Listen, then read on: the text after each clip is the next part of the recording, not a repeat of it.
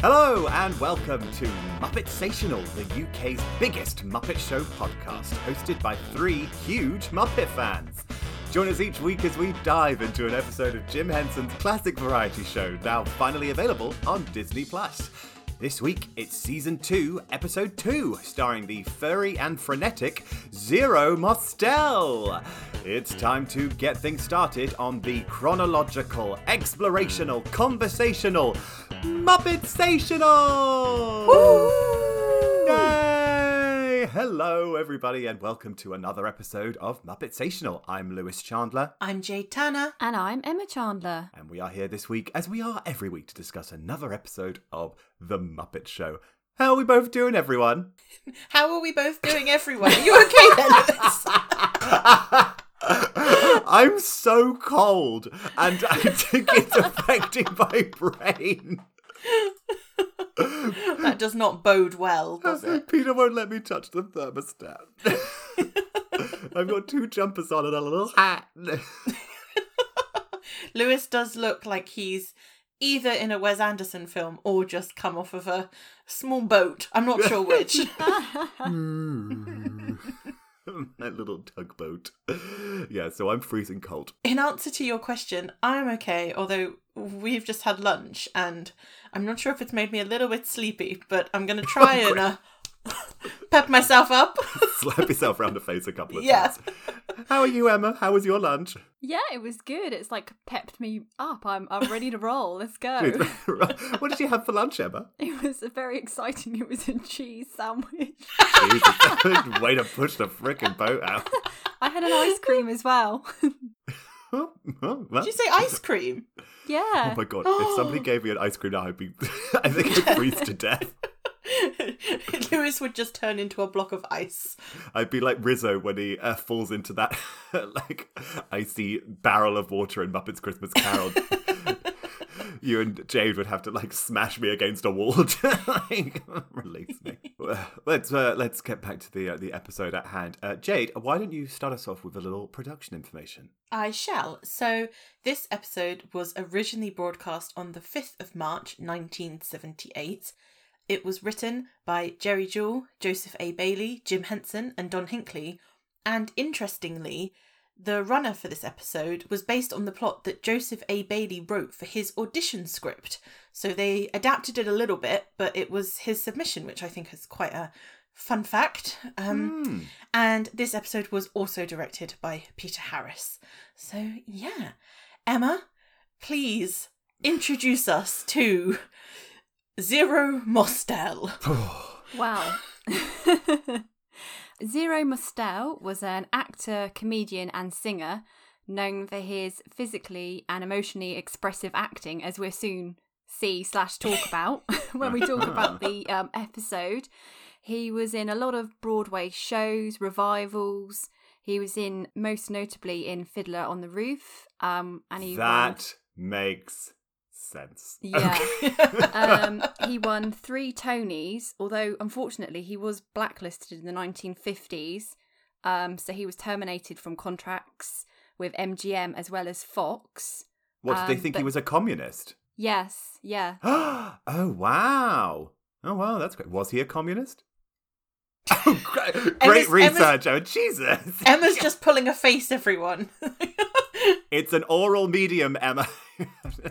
I'm going to Google Zero Let's Mos- have a Google. Zero, Zero Mostel Mostel communist. communist?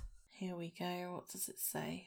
He was left wing. Yeah. well, we're all left wing. Yeah, defended his right to privacy and political freedom. Oh, maybe it's just like that terrible movie Being the Ricardos where he just ticked a wrong box one time.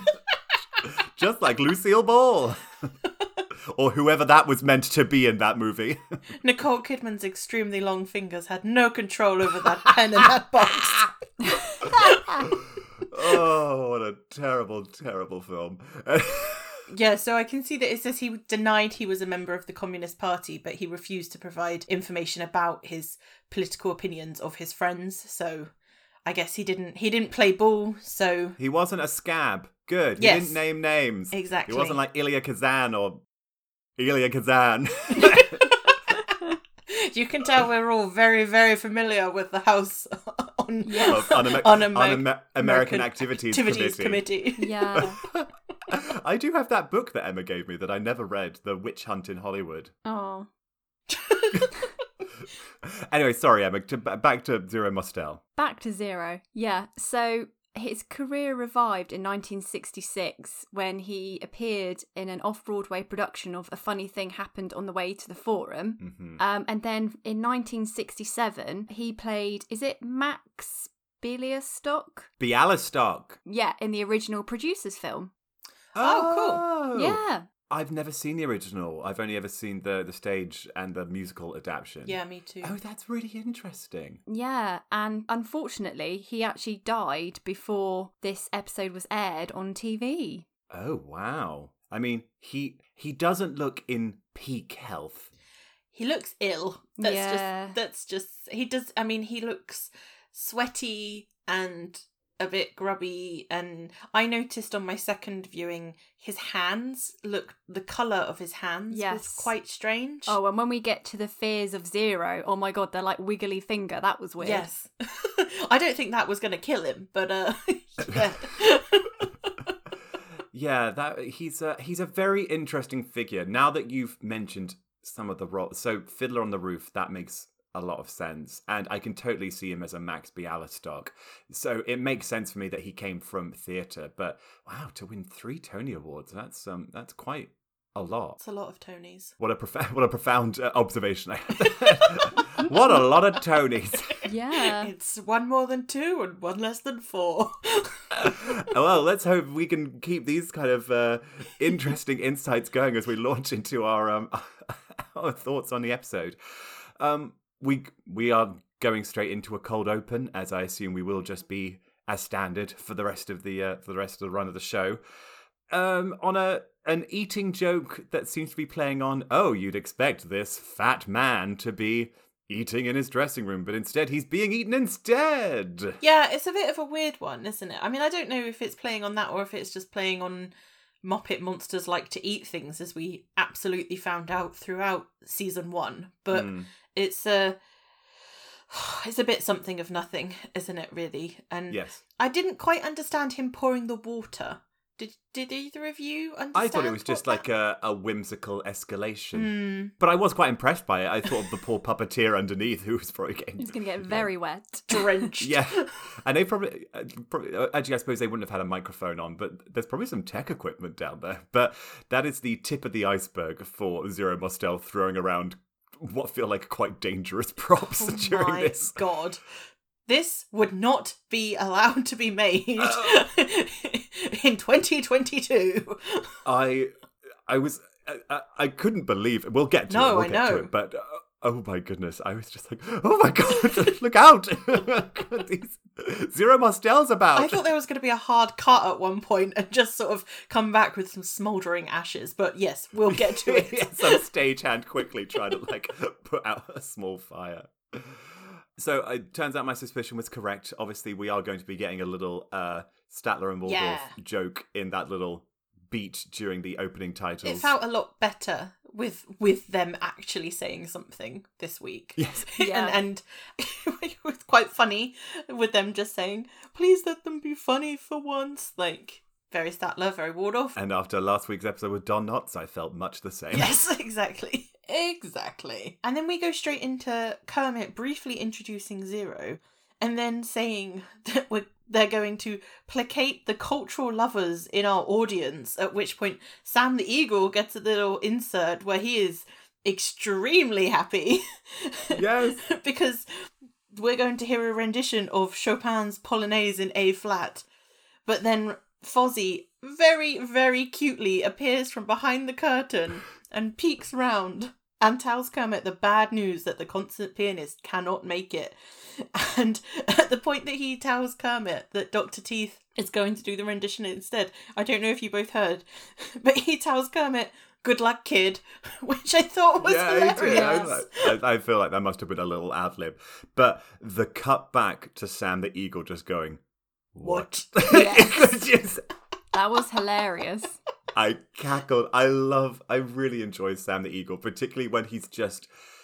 I like him most when he's just a cut to or a reaction where you know it's it's that little moment in this episode. It's in the Muppet Family Christmas where the Sesame Street uh, gang are doing their Christmas pageant, and it just cuts to Sam the Eagle in a doorway going, "Is nothing sacred and just is burying his head into his wings and oh, i do i love sam the eagle so much and that was just such a perfect little cut to him It's amazing. I feel like all of his little interjections throughout the whole episode are absolutely spot on. Mm. Like such a nice use of him to to to be playing with that, and they feel like they're so much more confident at cutting back and forth and having that pace be a little bit zippier and and just using those Muppets to their to their character strengths, basically. yeah it's like all of them are so clearly established now Mm. well albeit you know we're two episodes in we're only getting Gonzo appearing in the O of Muppet Show, so we ha- we can't quite gauge how much they might have fixed Gonzo's character yet. But um, I really enjoyed this opening number. I thought it sounded really great. I adored Animal just shouting Chopin. Chopin, Chopin. It was amazing.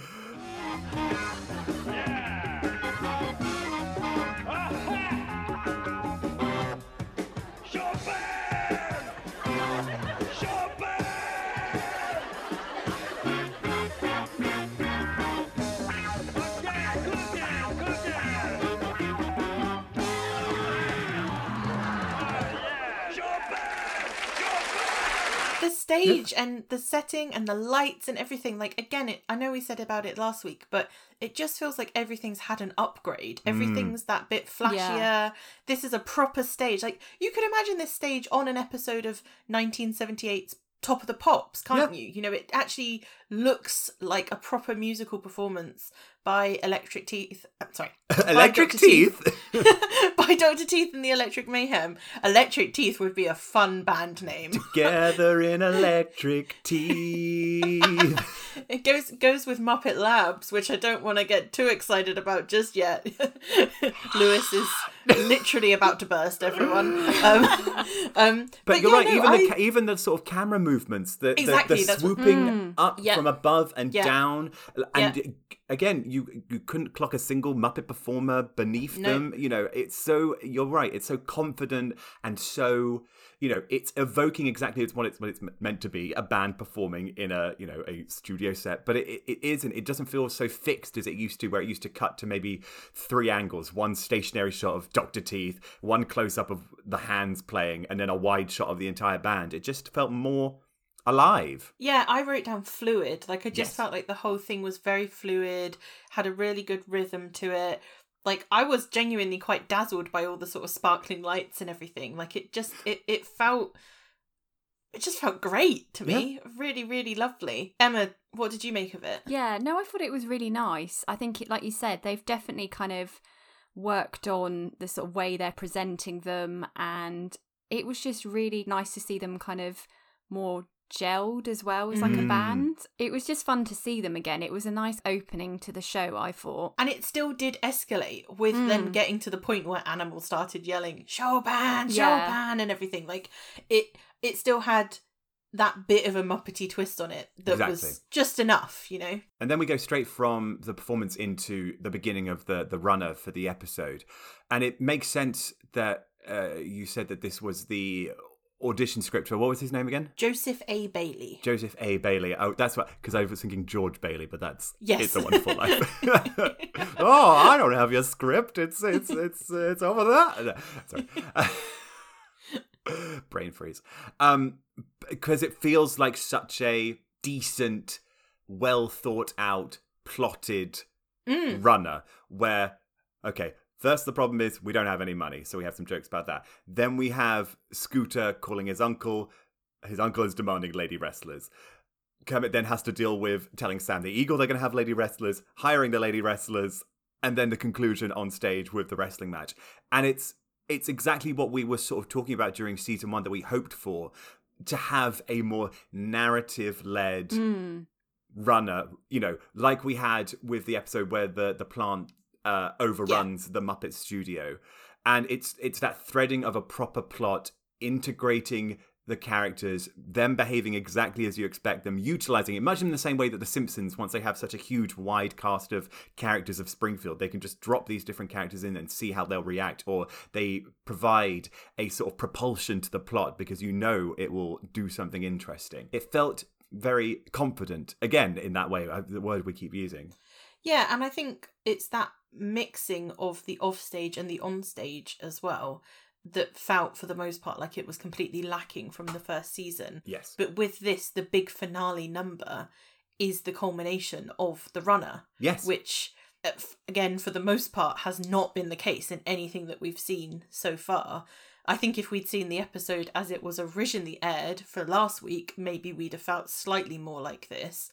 But this even feels like a a step on from that, doesn't Mm. it? Really, it feels like it's it's taken it to the next level, which, yeah, it's just it's just really really great to see them finding their feet and and also working out how to get more character development in and utilize the characters in a in a more interesting and dynamic way. Mm. I did find it um funny that when Kermit turned to us and said, "Oh, Scooter's on the phone to his uncle who owns the theater," it was strange to see him use that turn to the audience because usually it's just a a, a- punchline or some sort of like, "Oh, can it?" like a hmm. little comment, whereas this was just a, a, a narrative reminder because really. Unless you saw that episode where you find out that Scooter is the nephew of the owner of the theater a year ago, you know, unless there's been a repeat since then, you're not seeing that episode again. You're not being reminded of that information per se. So you can see why the necessity for Kermit to do that is there. But it's it is quite funny just to hear him turn and give us a little explanation rather than a, a joke or a comment. Yeah, and I mean, I guess they could have even done it in a more. Scooter could have been on the phone going, Hi, uncle, who owns the theatre or something. But actually, it worked fine to have Kermit doing it. Yeah. The audience has that sort of relationship with Kermit, don't they? So yeah, it, it, the fourth it- wall breaking in the asides. It was just a different use of it, wasn't it? Yeah. Um, I did just want to say very quickly that obviously the sort of B runner almost of this episode was Statler and Waldorf watching TV, which we got a snippet of before we went backstage. Mm. And I thought that was hilarious that they just decided to bring a television set to the theatre because they don't want to watch the Muppet Show. They're just going to watch television. But not going to give up their booth. Not going to give up No. their booth. No. No, they, they like those seats. Those seats are comfortable, but they just want to watch something else, okay? That's that's that's all it is. it's very meta when they uh, tune in to themselves. Or, or, Yes. it's hilarious. That's what I wrote. I was like, this is very meta. It also did make me think of Gogglebox again, which I think we've spoken about before, that they just sort of seem like Gogglebox characters at points. And with that, it's and why haven't we had the Muppets doing Oh, Gogglebox? be amazing. Be so good. Especially if they were watching some trashy British TV as well. So it's like Yeah. even more of a culture clash. Yeah, it'd be great.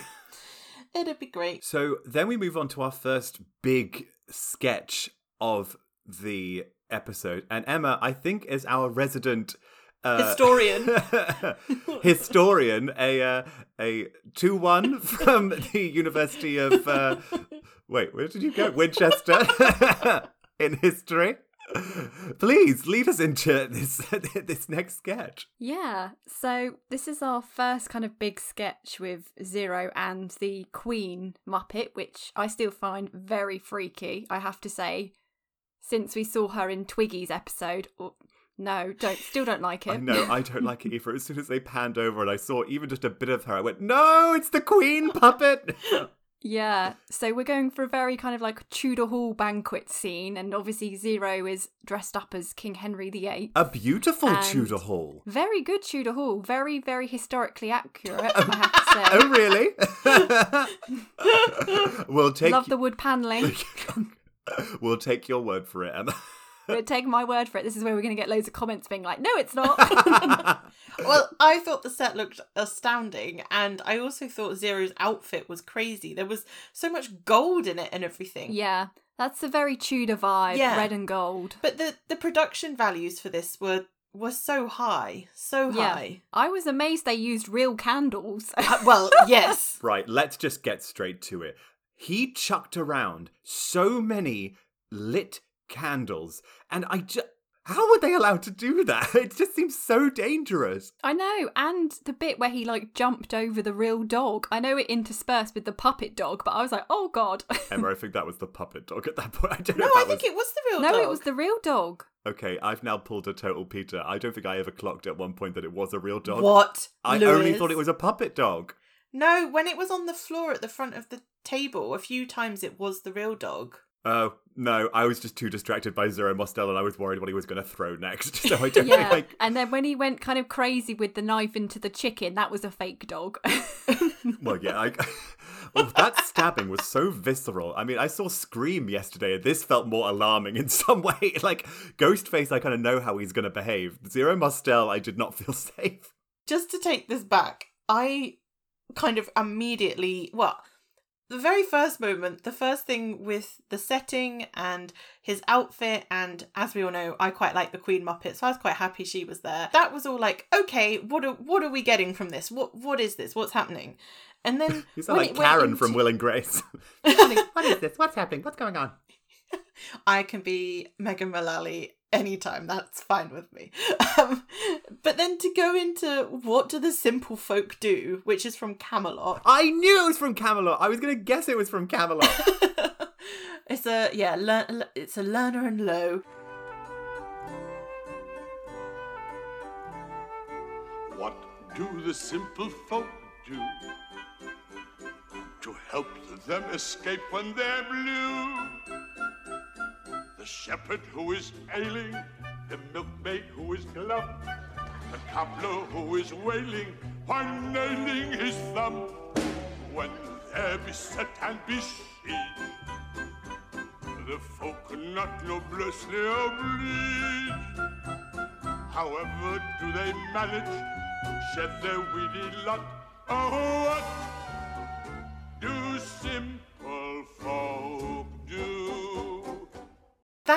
guess kind of got my back up straight away. Like I know he was obviously being King Henry VIII, but I was just like, okay, what are we doing with this song? Like here's a king who's lording it around his castle with his queen.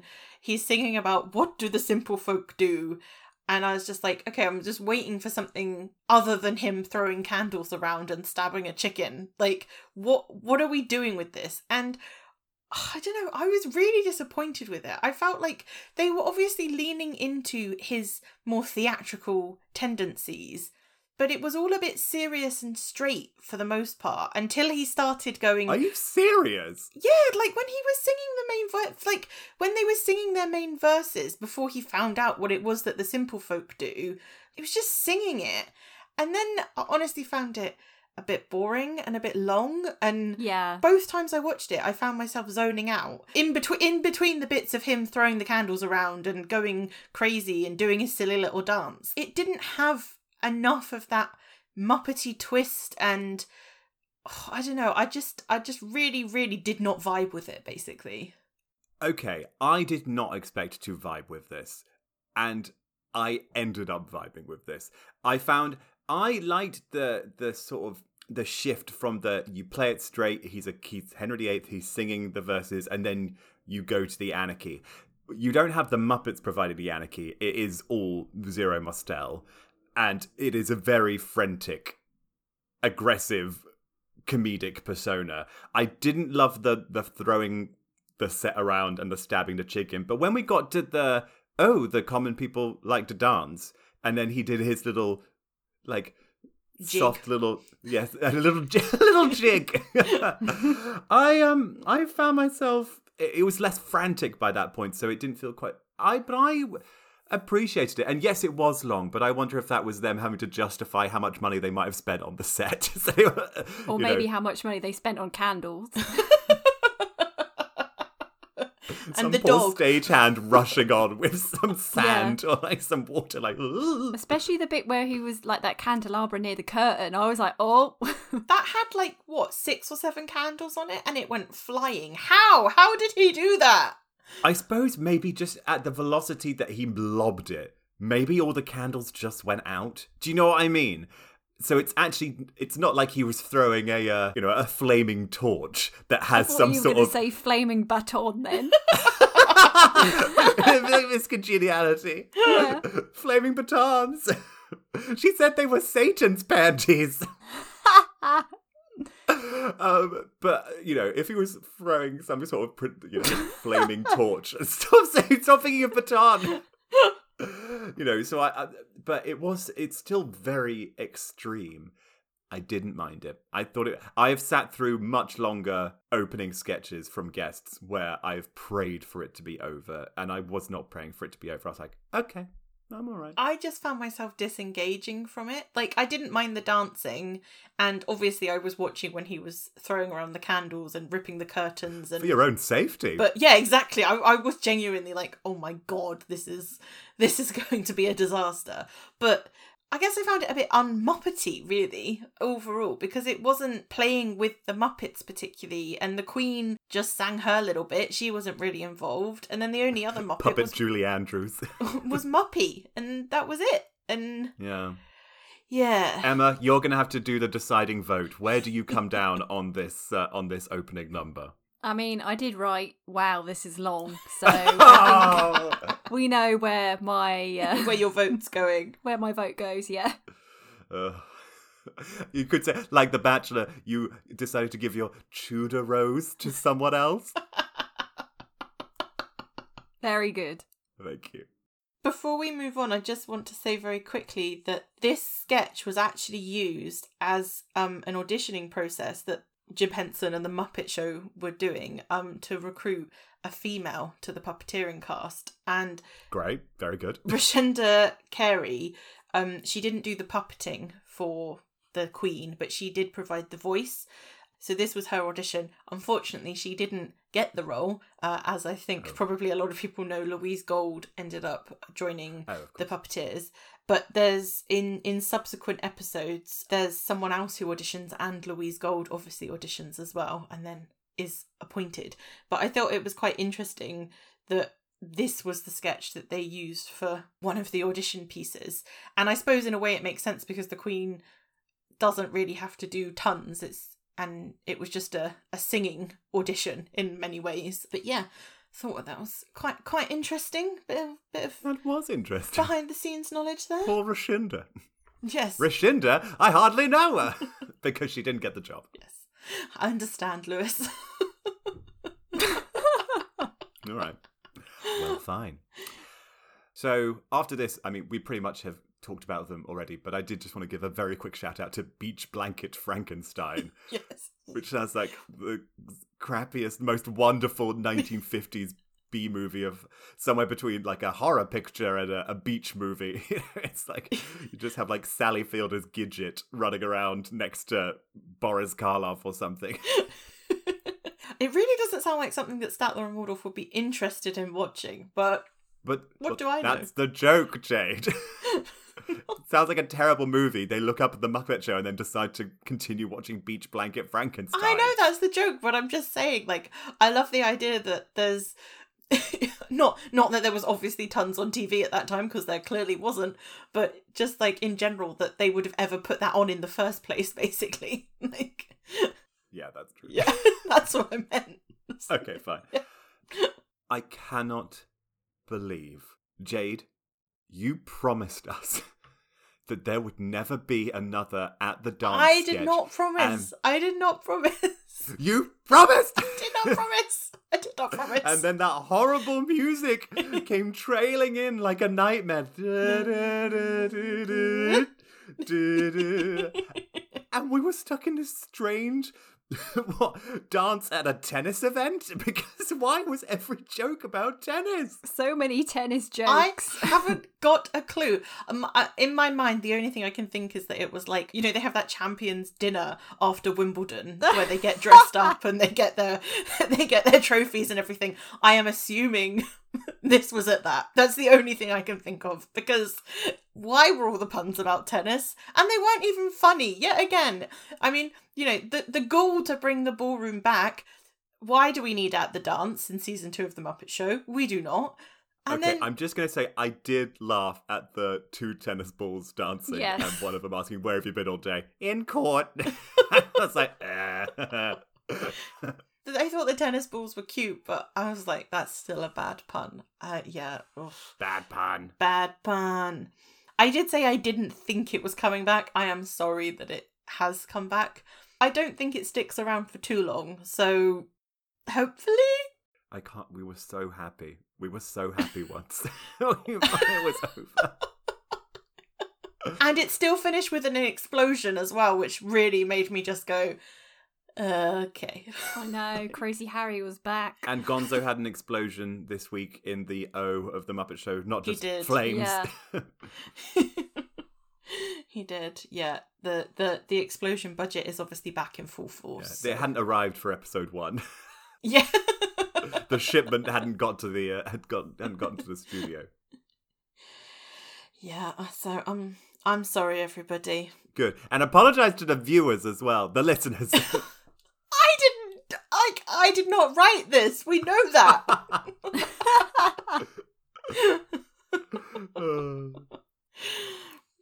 Yeah, so I cannot be account- held accountable if there are more instances of the ballroom, okay? I want Like, someone to thought blame. blame the writers, Lewis, not me. no. Yeah, so we go into a chat with Sam and Kermit backstage, and I believe this is the actual UK spot, which is quite interesting because I don't think, apart from possibly, it was it the Vincent Price episode with the singing ghosts that were backstage, that we Mm. haven't really had a backstage UK spot for a while. no, we we definitely haven't had a backstage one, and also it feels quite interesting to me that this is essentially a bit of plot. It's not Yeah, a song. It's not a little sketch or a setup. Okay, yes, you can take it out, and you, as we've just been saying, you still understand Sam the Eagle's character and where he would stand on Lady Wrestlers. But I thought this Hmm. was quite a solid little bit of dialogue between Kermit and Sam. it was. I think my favourite line, I think when Kermit said, he was like, I never know why he's here. And Kermit's trying to avoid and doing a uh, lady wrestle. Yeah. lady, Yes. lady wrestle. it was it was a really nice bit of business. I'm very surprised to hear that was the UK spot. I mean, as you yeah, it can be lifted out, but it feels like it adds so much. You know? yeah, it does. mm. It does. Um, and I also really like that it was in the prop cupboard. So again, we're fleshing out that backstage world. That's Yeah. not just Kermit's desk, the backstage area, the two dressing rooms. It's it's actually like a functioning part of the theatre. Yeah, it, it kind of made me think of the ride in um the Hollywood studios. Oh, you know, when you're you wait. Yes. Yeah. Oh, you mean Muppet Vision? Muppet Vision, 3D. sorry, yeah. Yeah. Oh, of course, because you're sort of waiting in the, the sort of props backstage Yeah. Yeah. before you go into the theatre, don't you? Oh, yeah, that's such a good point. Good shout, I hadn't Emma. I thought of hadn't that. thought of that, but you're right. It is. Yeah. Oh, and I forgot to mention in the in the bit of the runner earlier when Scooter was on the phone, I loved how Jim was doing Kermit's little kind of listening acting. He was sort of turning up like a side of Kermit's mouth, side of face bit to sort of try and listen into the uh, the telephone. I thought that was a very nice little bit of um, puppeteering business. It was. It was good.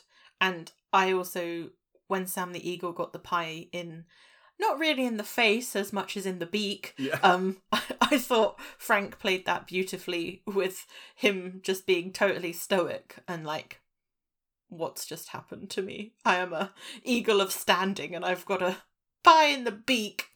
a pie, a pie in the beak. I always forget how big Sam the Eagle is. He's huge. Mm. Like, every time he opened, like he opened his arms a fair amount. I just think, God, look at the wingspan on him.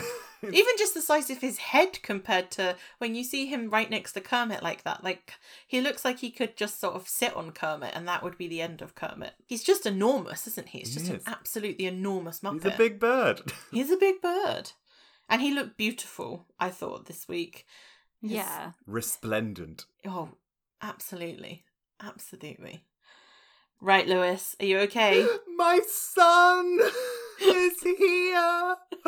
From the second Muppet Lab started, I was like, oh my God, is this going to be the moment? And then Dr. Bunsen Honeydew turns, and my beautiful child just slowly crept his way round uh, Emirac, and just he was so nervous and so cute. He didn't do any meeping, but he was just so.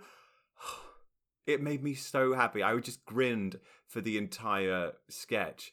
And I actually thought that the sketch itself was really solid. The magnetic carrots was a very cool bit of business. I loved the the Robo Bunny. Oh, Steel Steel Rabbit. Steel rabbit, yeah. It was such a cool puppet. And the the uh, the sound effects they were using to simulate that kind of springy boing boing boing boing boing like movement, it, it felt really cohesive and really solid. I really liked it. Separate to the fact that Beaker is here. He's here. I really loved Beaker's reaction to when Dr. Bunsen says that the carrots are snazzy. Beaker like lifted his head up full and then shook it as if to say, Hell no, these carrots are not snazzy. What's this guy on about? Like it was just a a really, really great reaction that already started to solidify their relationship and how they interact together. And then at the end, when he after he'd been knocked flying by the still rabbit and came up and his eyes were all skew if and he was all frazzled. I was like, there he is, there's Beaker. He's he's already getting annihilated by the the scientific advancements of the research of grant. Muppet Labs. yeah. of the research grant. I just love him so much. He's just such a perfectly designed, panicky looking creature. I was, you know, there's never been a point in my life where I didn't know Beaker existed. And uh, so it's hard to sort of look at him objectively. But when you look at, when we've watched now, you know, over a season of this show, and you look at some of these potentially one off Muppets or even other regular Muppets who turn up and their design is interesting. There is something so perfect and pleasing about Beaker. The way his little mouth just sort of flaps and he has these huge panicked bug eyes and even just the choice of the red hair on top that is just a little tuft, you know, almost kind of like Sideshow Bob esque, where it's just a long, thin frame and then just a little tuft at the top. He looks a bit like a frazzled nerve, I think, doesn't he? That's cool. I like that. Like Yeah. just constantly on edge and just maybe not about to snap at any moment, but about to get like shocked and zapped at any moment. Yeah, I love him so much. Emma, what did you think of the little Muppet Labs? I thought it was really tight. I thought it was funny. I Mm. liked the whole kind of magnetic carrots gag and seeing the steel rabbit boing in and yeah, I, it was nice to see Emirac and Dr. Bunsen. I know they always have this. Like the the lab looked great. It looked very. They'd given it like a nice little uh dash of color. Yeah. Even Emirac got that season two money. yeah. the research grant had actually been upped for season two. Then we go into um, Zero and Sam in the dressing room, and Sam's giving this whole kind of decency and dignity speech. But then you've got Zero behind him, kind of like goofing with a hammer, water, and then a gun. a gun. you know what every what every actor has in their dressing room. Yeah. The, Not- we're not in a murder mystery. the key three yeah. Yeah. Bread, water, gun. Yeah. no, I thought it was quite fun. Yeah. It was quite fun, but it also, other than the fact it seemed to escalate with the gun, it didn't Yeah. really seem to go anywhere in terms of, you know, like Sam the Eagle never caught Zero doing anything, or it didn't get to the point of absolute silliness, I guess. It just, do you know what I mean? Like it was just essentially the same thing three times. Yes, it, it was diminishing returns. I guess maybe if you hadn't seen the UK spot, it would be that continuation of the plot. But because we have seen the UK spot, it does also feel a little bit like, okay, we already know that Sam the Eagle feels this way. And like, sure, he's telling this week's guest, but what more to that? And again, uh, maybe it's just also that we're not that familiar with Zero Mostel. Like, maybe that's funnier if you've seen him do some very serious things on Broadway. and But I, I don't know. Yeah. He seems like an everything in the kitchen sink kind of Mm. uh, performer where it, it's anything for a laugh. You know, it's it's it's shtick, it's gags, it's gurning, it's singing, it's uh, surprising movements from a man of his size. You know, it's it's. I mean, we get to it later on where he literally lifts off that what turned out to be a quite awful wig just for a gag, literally for a little sight gag. And yeah, I think unfortunately with this, there was a moment where Sam turned round and Zero still had the gun, Yeah. and he had, and then at that point, it, technically, kind of like the game of that. Oh, I don't see what's happening, and I turn around is kind of broken, uh, which was a shame because up until that point, I was still fairly entertained. But yeah, then we get our second cup of water just poured, poured out So much water. um, so much water. But it was I I, I didn't. I, it was all right. It could have it could have been. I think it more could have just been a bit. Sharper. Mm. Yeah, much like um, like the sketch with Avery Schreiber, are you thinking of? probably in the Yeah, art in the gallery, gallery, with yeah. yes exactly um you know where that just needed a bit more it was fairly tight it just needed a little bit more tightening But up at least that did have a sense of like you know like the food getting stolen. There was also Yes. a bit more. I'm not gonna, you know, it wasn't an arc per se, but there was a bit of an escalation and a story to that. Whereas this was literally him just sat behind Sam the Eagle doing silly faces and pointing a gun at him.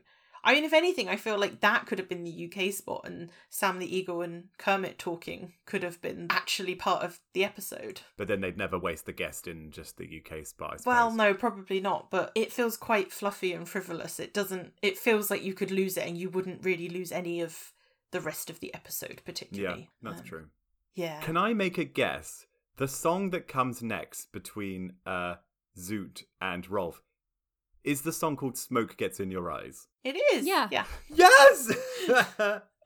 I was like, funny gag. But you know the song, right? yeah, well, I know it's I know the name. I didn't recognize it from the tune. It was only once the saxophone started smoking I thought, well, this is probably the song Smoke Gets in Your Eyes, and I'm sure this is very funny.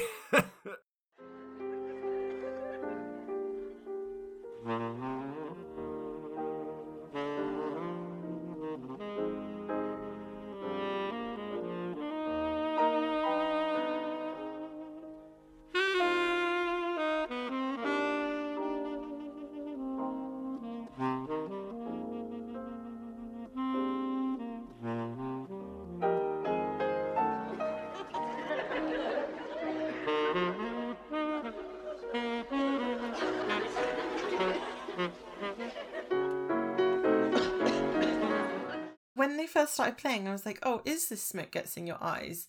And then I kind of lost, like, you know, when you're sort of expecting the tune to go a certain way and it didn't quite go exactly how I was Yeah. expecting. As soon as the sax started smoking, I was like, oh no, it must be smoke gets in your eyes. All I could write down was, I love the smell of haze. Oh yeah, that is a nice smell. that smell of either on stage or the sort of smell of a school disco. Mm. I love the smell of haze. I would quite happily purchase a bottle of haze and just set it off in my flat, just and just wander about like I'm in a Kate Bush music video or something. I just, just really like the smell of haze. it's a good smell. Emma, thoughts on haze? Mm. no, not a fan. Not no. Oh, I love it. I have a very visceral memory of being at a school disco, just like a little weirdo kid, just standing right by the haze machine, just so I could like breathe, breathe it in.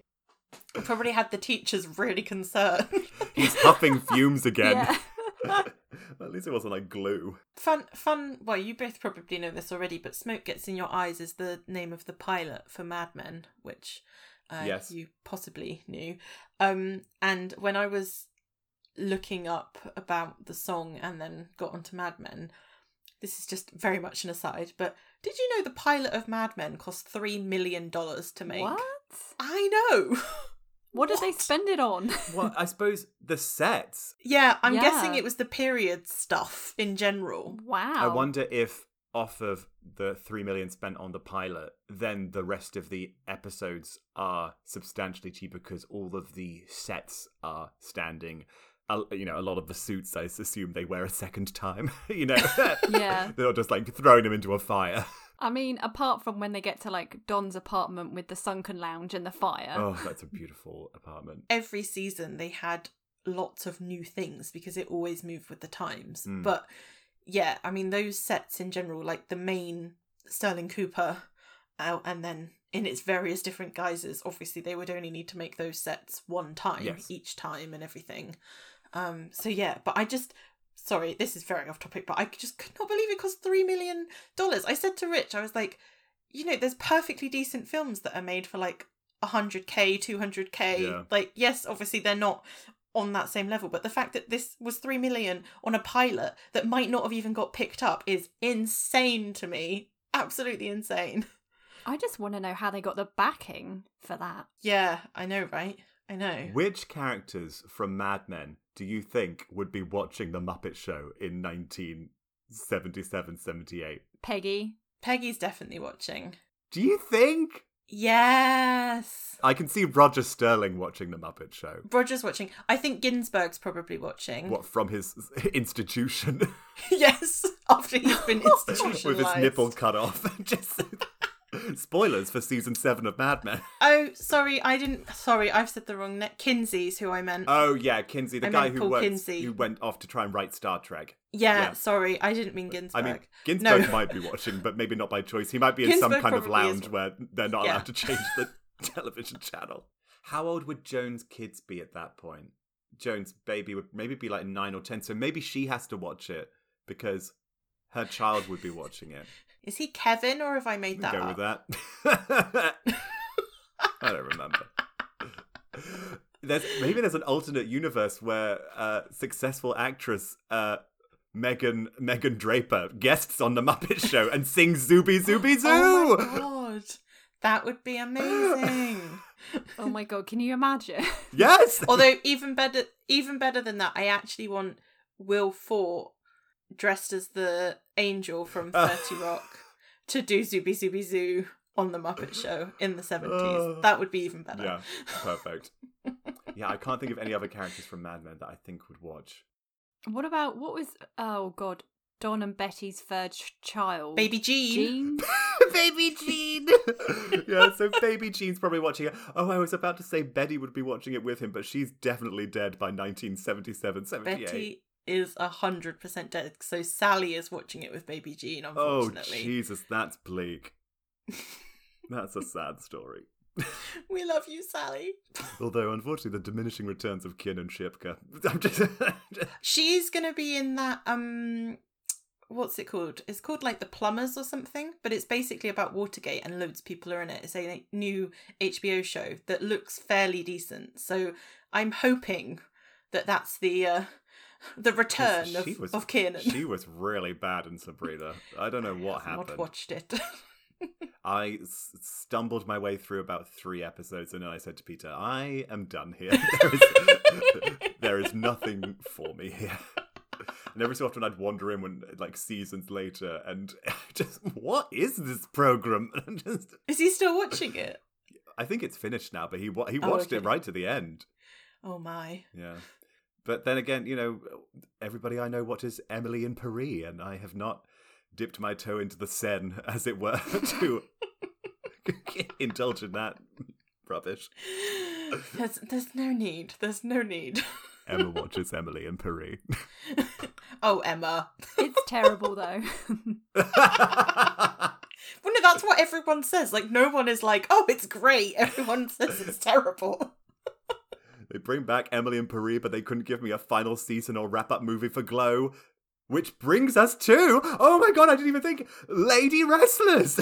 Is that the next? Oh no, hold on, wait, not yet. We've got Zero's um poem. Oh, but we get the we do get oh, actually we do before smoke gets in your eyes. We did get introduced by to Granny the Gouger. oh yeah, because she like slams Kermit to the side of the wall, doesn't she? Yeah, and then it goes to smoke gets in your eyes. Oh, okay, okay. So I just wanted to tick that. Look, I've got us right back on track. I took us off to Mad Men, but brought us right back. uh, yes, Granny the Gouger, performed by Jerry Nelson, Nothing funner than a comedy grandma. who's a wrestler. yeah. I'm waiting for the episode, the eventual episode of the Golden Girls. Peter, Peter and I are watching it through on Disney Plus, where I'm sure they'll get, get Rue McClanahan or Betty White dressed up as a wrestler for some reason. I, I actually have a question though, which is after watching Glow, and this is where all of my information on this comes from, I assumed that lady wrestling was very much an 80s thing. But Was it was it prior to that? it- Was it was it more of a seventies thing? I guess it must have been. Yeah. I mean, they had Foxy Boxing. That's something that Don Draper named right there. Foxy Yeah. Boxing. Right, right after the meeting about Highlight. Highlight. Highlight and Foxy Boxing. yeah. So Granny the Gouger. Granny the Gouger. What a what a muppet. Let's let's move on to this second Zero Mostel thing. So this is Fears of Zero, and it was written by Jerry Juhl. So Jerry Juhl wrote the poem specifically for this sketch, Really? which, Wow. yeah, I know. Late, late at night, the world sleeps. And I am here alone. And here I come some nights to confront my fears. Oh, they hear my fears. They are always with me, lurking, scurrying, hiding, and waiting. They come and they go.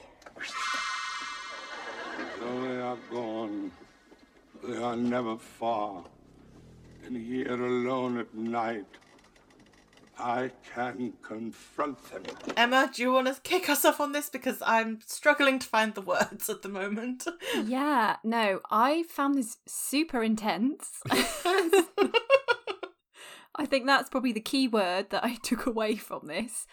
Yeah, I mean, we had the scary ragtag Muppets, the weird, like, wiggly finger that he kept doing, and it was quite dark. I mean, he did a lot of, like, physical comedy, but yeah, it was, um, it was very, very dark. Was anybody else getting comedy tonight flashbacks? yes, big time. Which I I like. I didn't mind that they'd obviously lent into the fact that he's The natural big- unsettling nature of Zero Mostel. Yeah, exactly. That's what I was gonna say. That he's obviously like a big, hairy older man. Like Lewis is getting excited at these words. uh, um, jokes, jokes.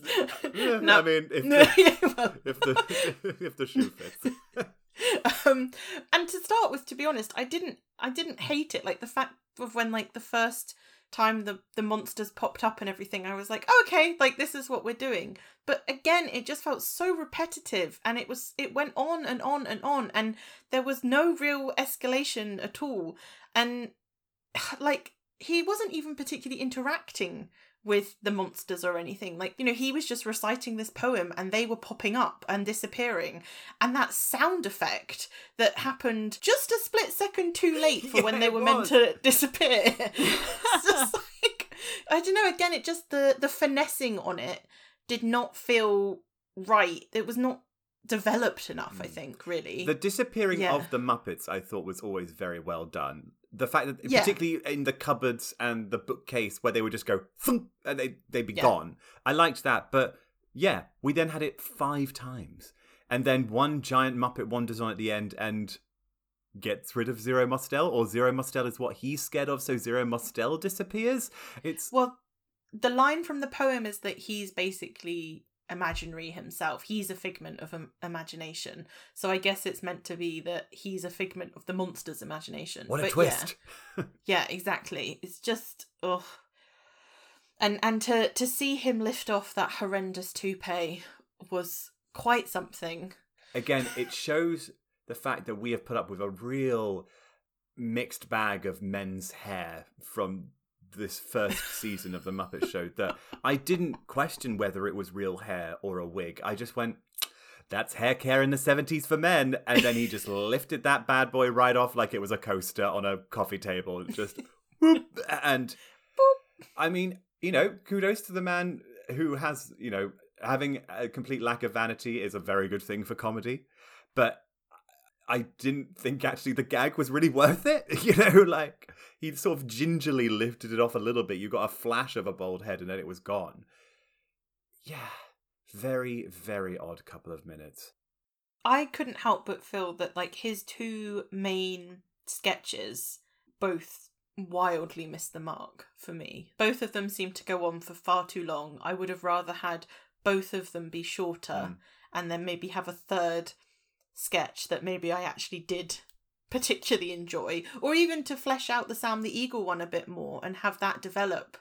And I know we sort of mentioned this last season when we found out that the talk spot wasn't necessarily going to continue, but I kind of missed having that actual interaction and that chat with either Kermit or Fozzie or Piggy. Like, we didn't really get a sense of his personality too much beyond to use your word, Emma, being an intense theatrical actor who also will do anything for a gag. Yeah. And that probably is his character, but it might have just been fun to see that in conjunction with a Muppet as opposed to just singing his song with the Queen and then this, which was essentially just him reciting a poem. A shit poem.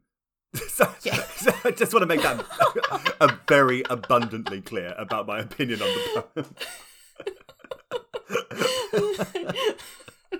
Jerry Juhl, great at writing for the Muppets, not so great at writing poetry. Don't think he's going to be getting a call to be the poet laureate of 1979 or. Ugh. Now, this development of the backstage runner, I hoped it was going to go in this direction, and then it did. We get Kermit asking Miss Piggy to be the second lady wrestler, and we just get some classic Piggy. She was amazing. I I loved when he was bigging her up with I need an actress of strength and versatility who's all female and Piggy's throwing herself around Yeah. posing in the be- with the best of them and when she's like is it Joan of Arc or Lady Macbeth What was the then- middle one she said? I could not make that out at all. some something Marietta I think Yeah, I did know that one. I didn't recognize it. Emma did you did you catch that No, I didn't. let me see if I can find it quick hold on transcript Naughty Marietta Who the hell is Naughty Marietta? I'm gonna find out. I've never come across that piece when I've been auditioning. it's based on a so it was a 35 musical romance based on a 1910 operetta of the same name. I have never heard of Naughty Marietta. Uh, I do not know why that is what Piggy decided to use as her second. So weird. of all the parts, you know, female parts you Strange. could. Anyway, but yes. But then it just, I mean, the the shots of Piggy just screeching after Kermit as they run in the background was just gold. I love when Piggy screams. It felt so piggy as well like it really did feel like they've 100% got her character now Yeah. you know she's she's all sweetness and light she's trying to butter it up then she's so hopeful that he's going to give her you know her lady macbeth starring role and then the crashing realization of what it is that the frog is proposing and and her sheer horror and anger beautifully brought to life in in a very violent way is just it's just spectacular Yeah. it's just so nice And then we get a little just like 20 second bit with Animal playing his drums until they burst into flames. loved it Yeah, me too. Great. Yeah, it was really good. Perfect. No complaints. i feel no i feel like i reckon possibly that because both of zero's main sketches were so long they obviously just needed to find a couple of things to fill some time and this was a an easy win Yeah, so not enough to do another full skit or song, but just, yeah, fire. Yeah. Always hilarious.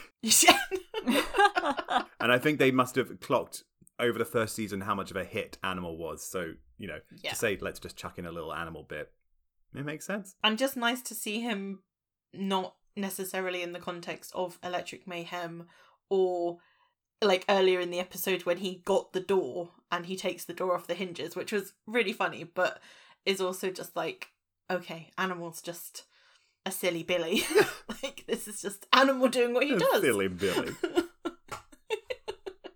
and then we we go to the the last sketch of the episode, sort of the combination of the runner as well, which is the the female wrestlers. So we have Granny the Gouger, and then we have Kermit in a very fetching silver cape, wig, and eye mask, uh, filling in as the second lady wrestler.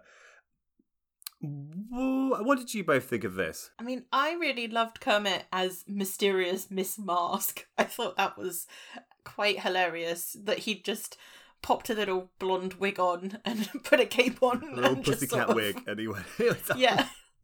It's just like, okay, I can do this. Um I mean, I felt like their actual wrestling between Kermit and Granny the Gouger was a little bit mm, it was okay, quite fine. rough. Yeah. Yeah. Not as in didn't- like you know punching below the belt. I just mean it, Yeah. it- the puppeteering was not great. just uh, yeah, very vague. Like the the fluidity and the dynamism that we've talked about earlier in the Hmm. episode was missing in how they were staging that, I think. But having said that, I loved how it finished with Piggy coming on to defend Kermit's honor and Yes. giving an amazing hiya Yeah. to Granny. So I kind of could forgive it in a way because it led us to that point. Yeah, definitely. Yeah. yeah, I think without Piggy, it would have been quite a Damp squib. Squid. it's squib. It's squib. It's not damp squid. Isn't it? It's damp No, it's a damn squib. squib. It is squib. Sorry. I just it's a moo point. It's a cow's opinion.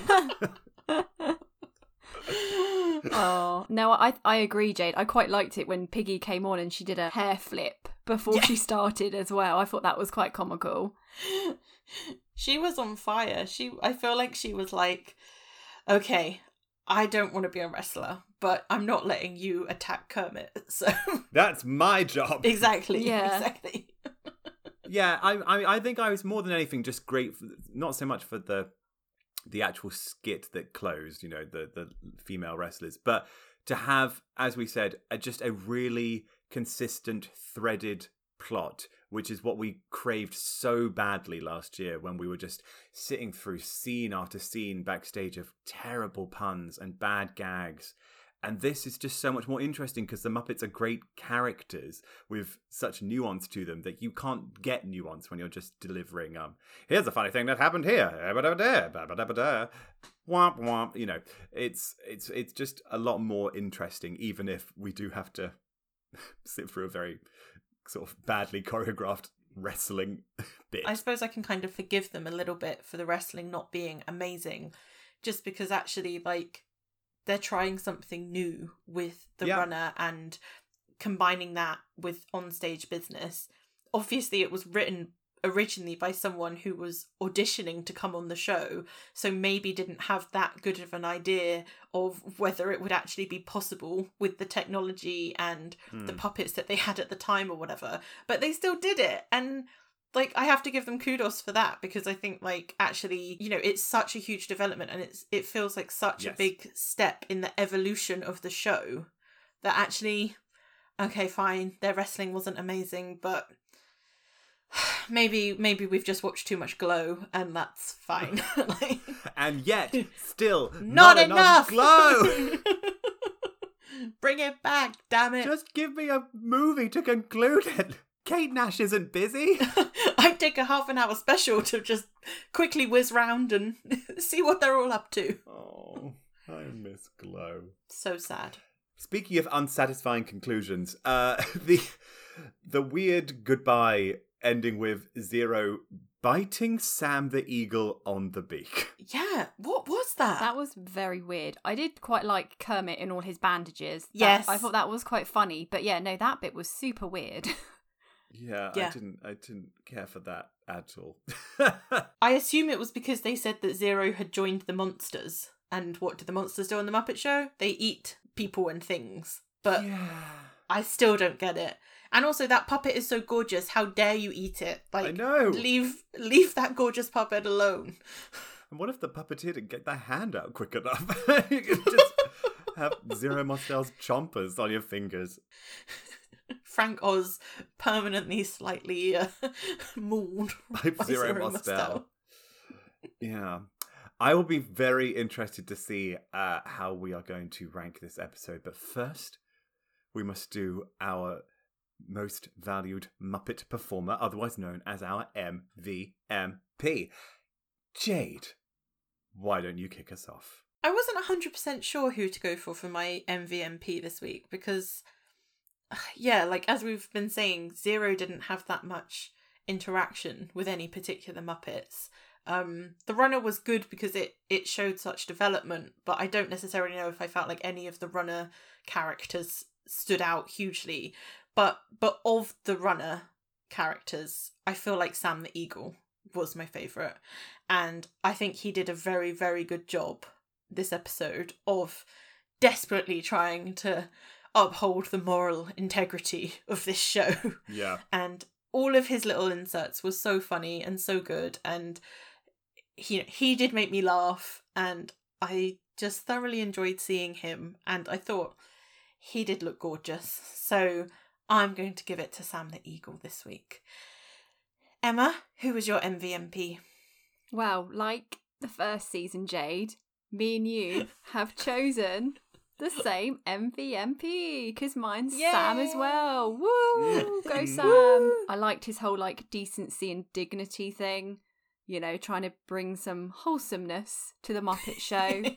and it was just nice to see him develop a bit more as well and have more interactions. So yeah, I think same as you, Sam is my MVMP. How about you, Lou? In any other episode, I would absolutely agree with you both and give it to Sam the Eagle, but I I can't not give it to Beaker. Just the moment he crept his way round the little monitor, I was just so filled with joy. And I it's like it is like my son has returned to me. It's like I'm using my my second jumper as like a as like a, a Lewis has got a shawl around shawl. him, basically, and he does look like some widowed elderly lady who did lose her son in the war, and is just like, "Oh, he's back." and I'm winning a supporting actress nomination. Yeah, As I- you're, as sat, I you're sat on a rocking chair on a porch. yeah, with some knitting. yeah. But- yeah, it, he, he was so cute, and even without his meeping or his voice, just purely on visuals alone, he made me so happy, and so I can't, I can't not give it to Beaker. So I I was tempted by Beaker, but I also I know there's going to be so much more Beaker to come, and I'm Oh, there will. And much like Emma, I will just keep voting for him every damn week. if Emma's going to be trying to oh my god, turn this into Rolf's favour, then I'm going pure Beaker all the way.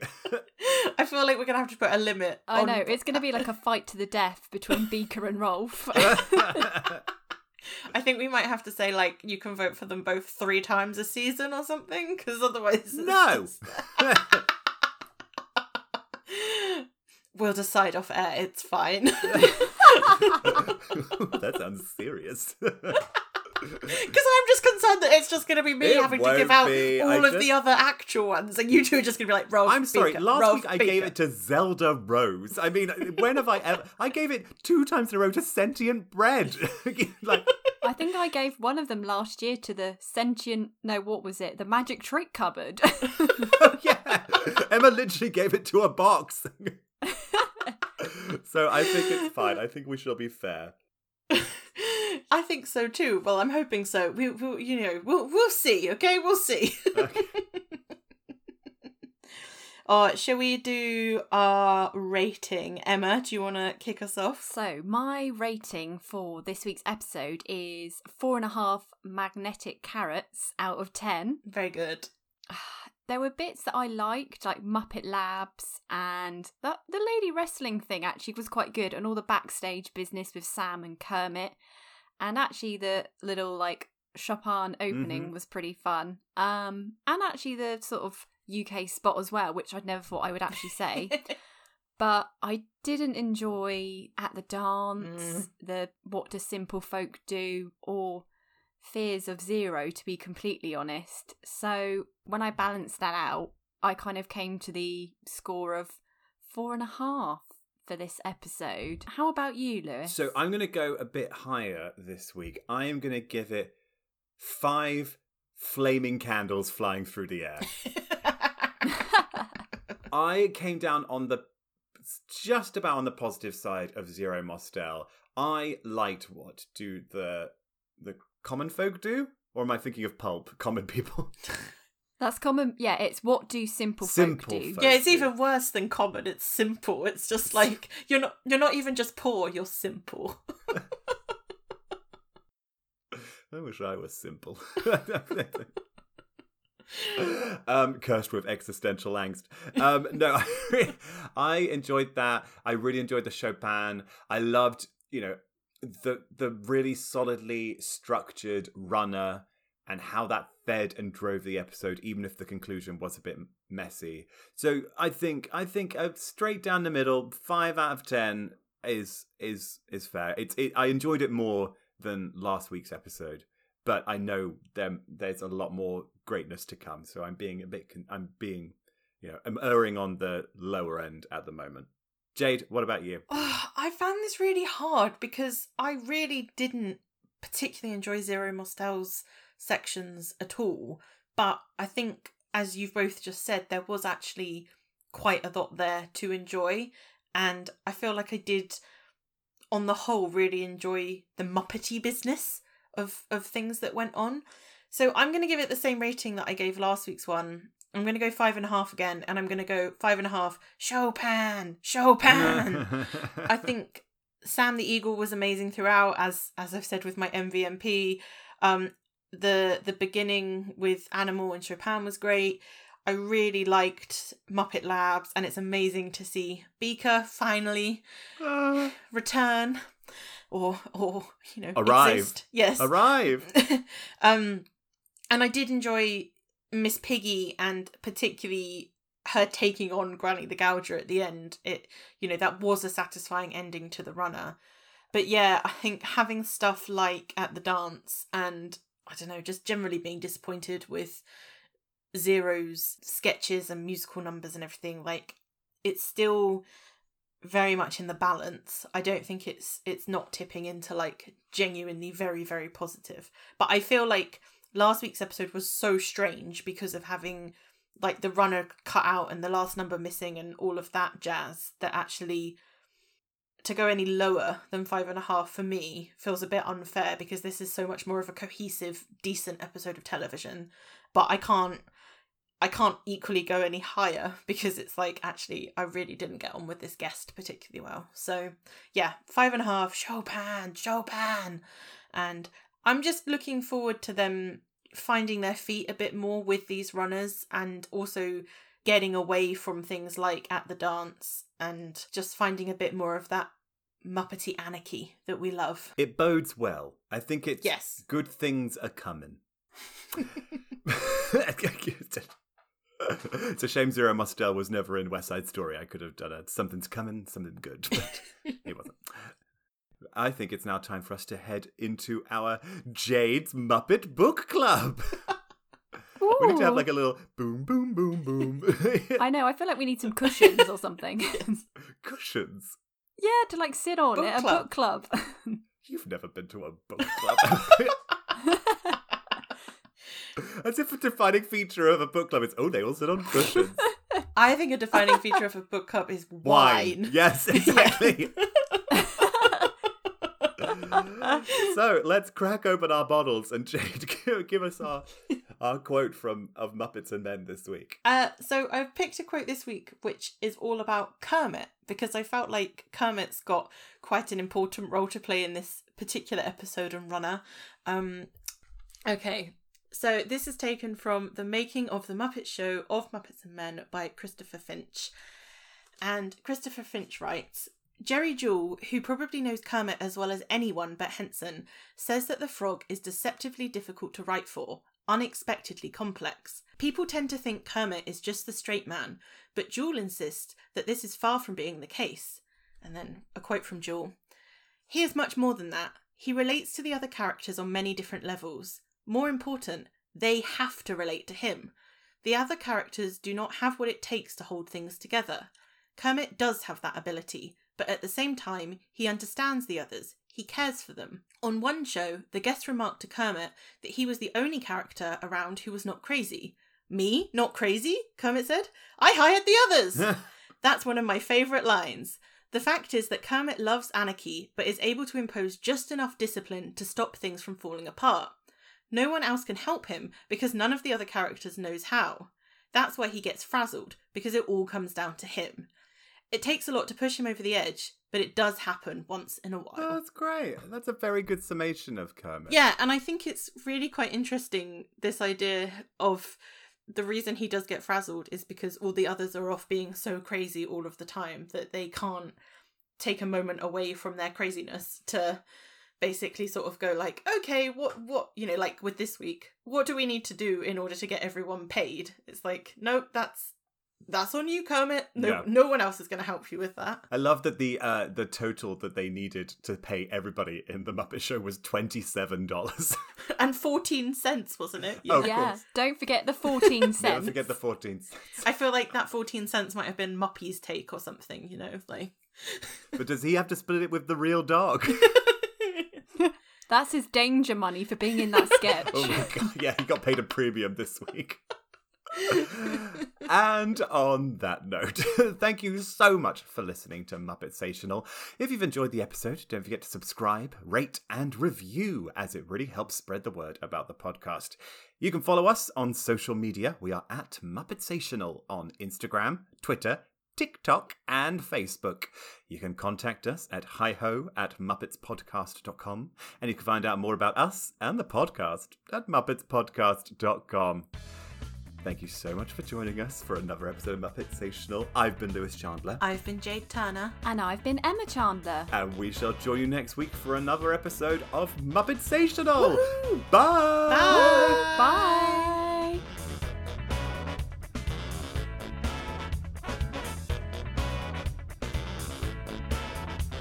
Our theme music is Peppy Pepe by Kevin MacLeod, and our artwork is designed by Charlotte Rudge, who you can follow at, at Charlie underscore R underscore Rudge on Instagram.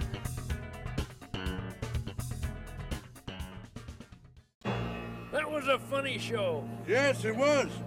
I wonder if they meant it that way.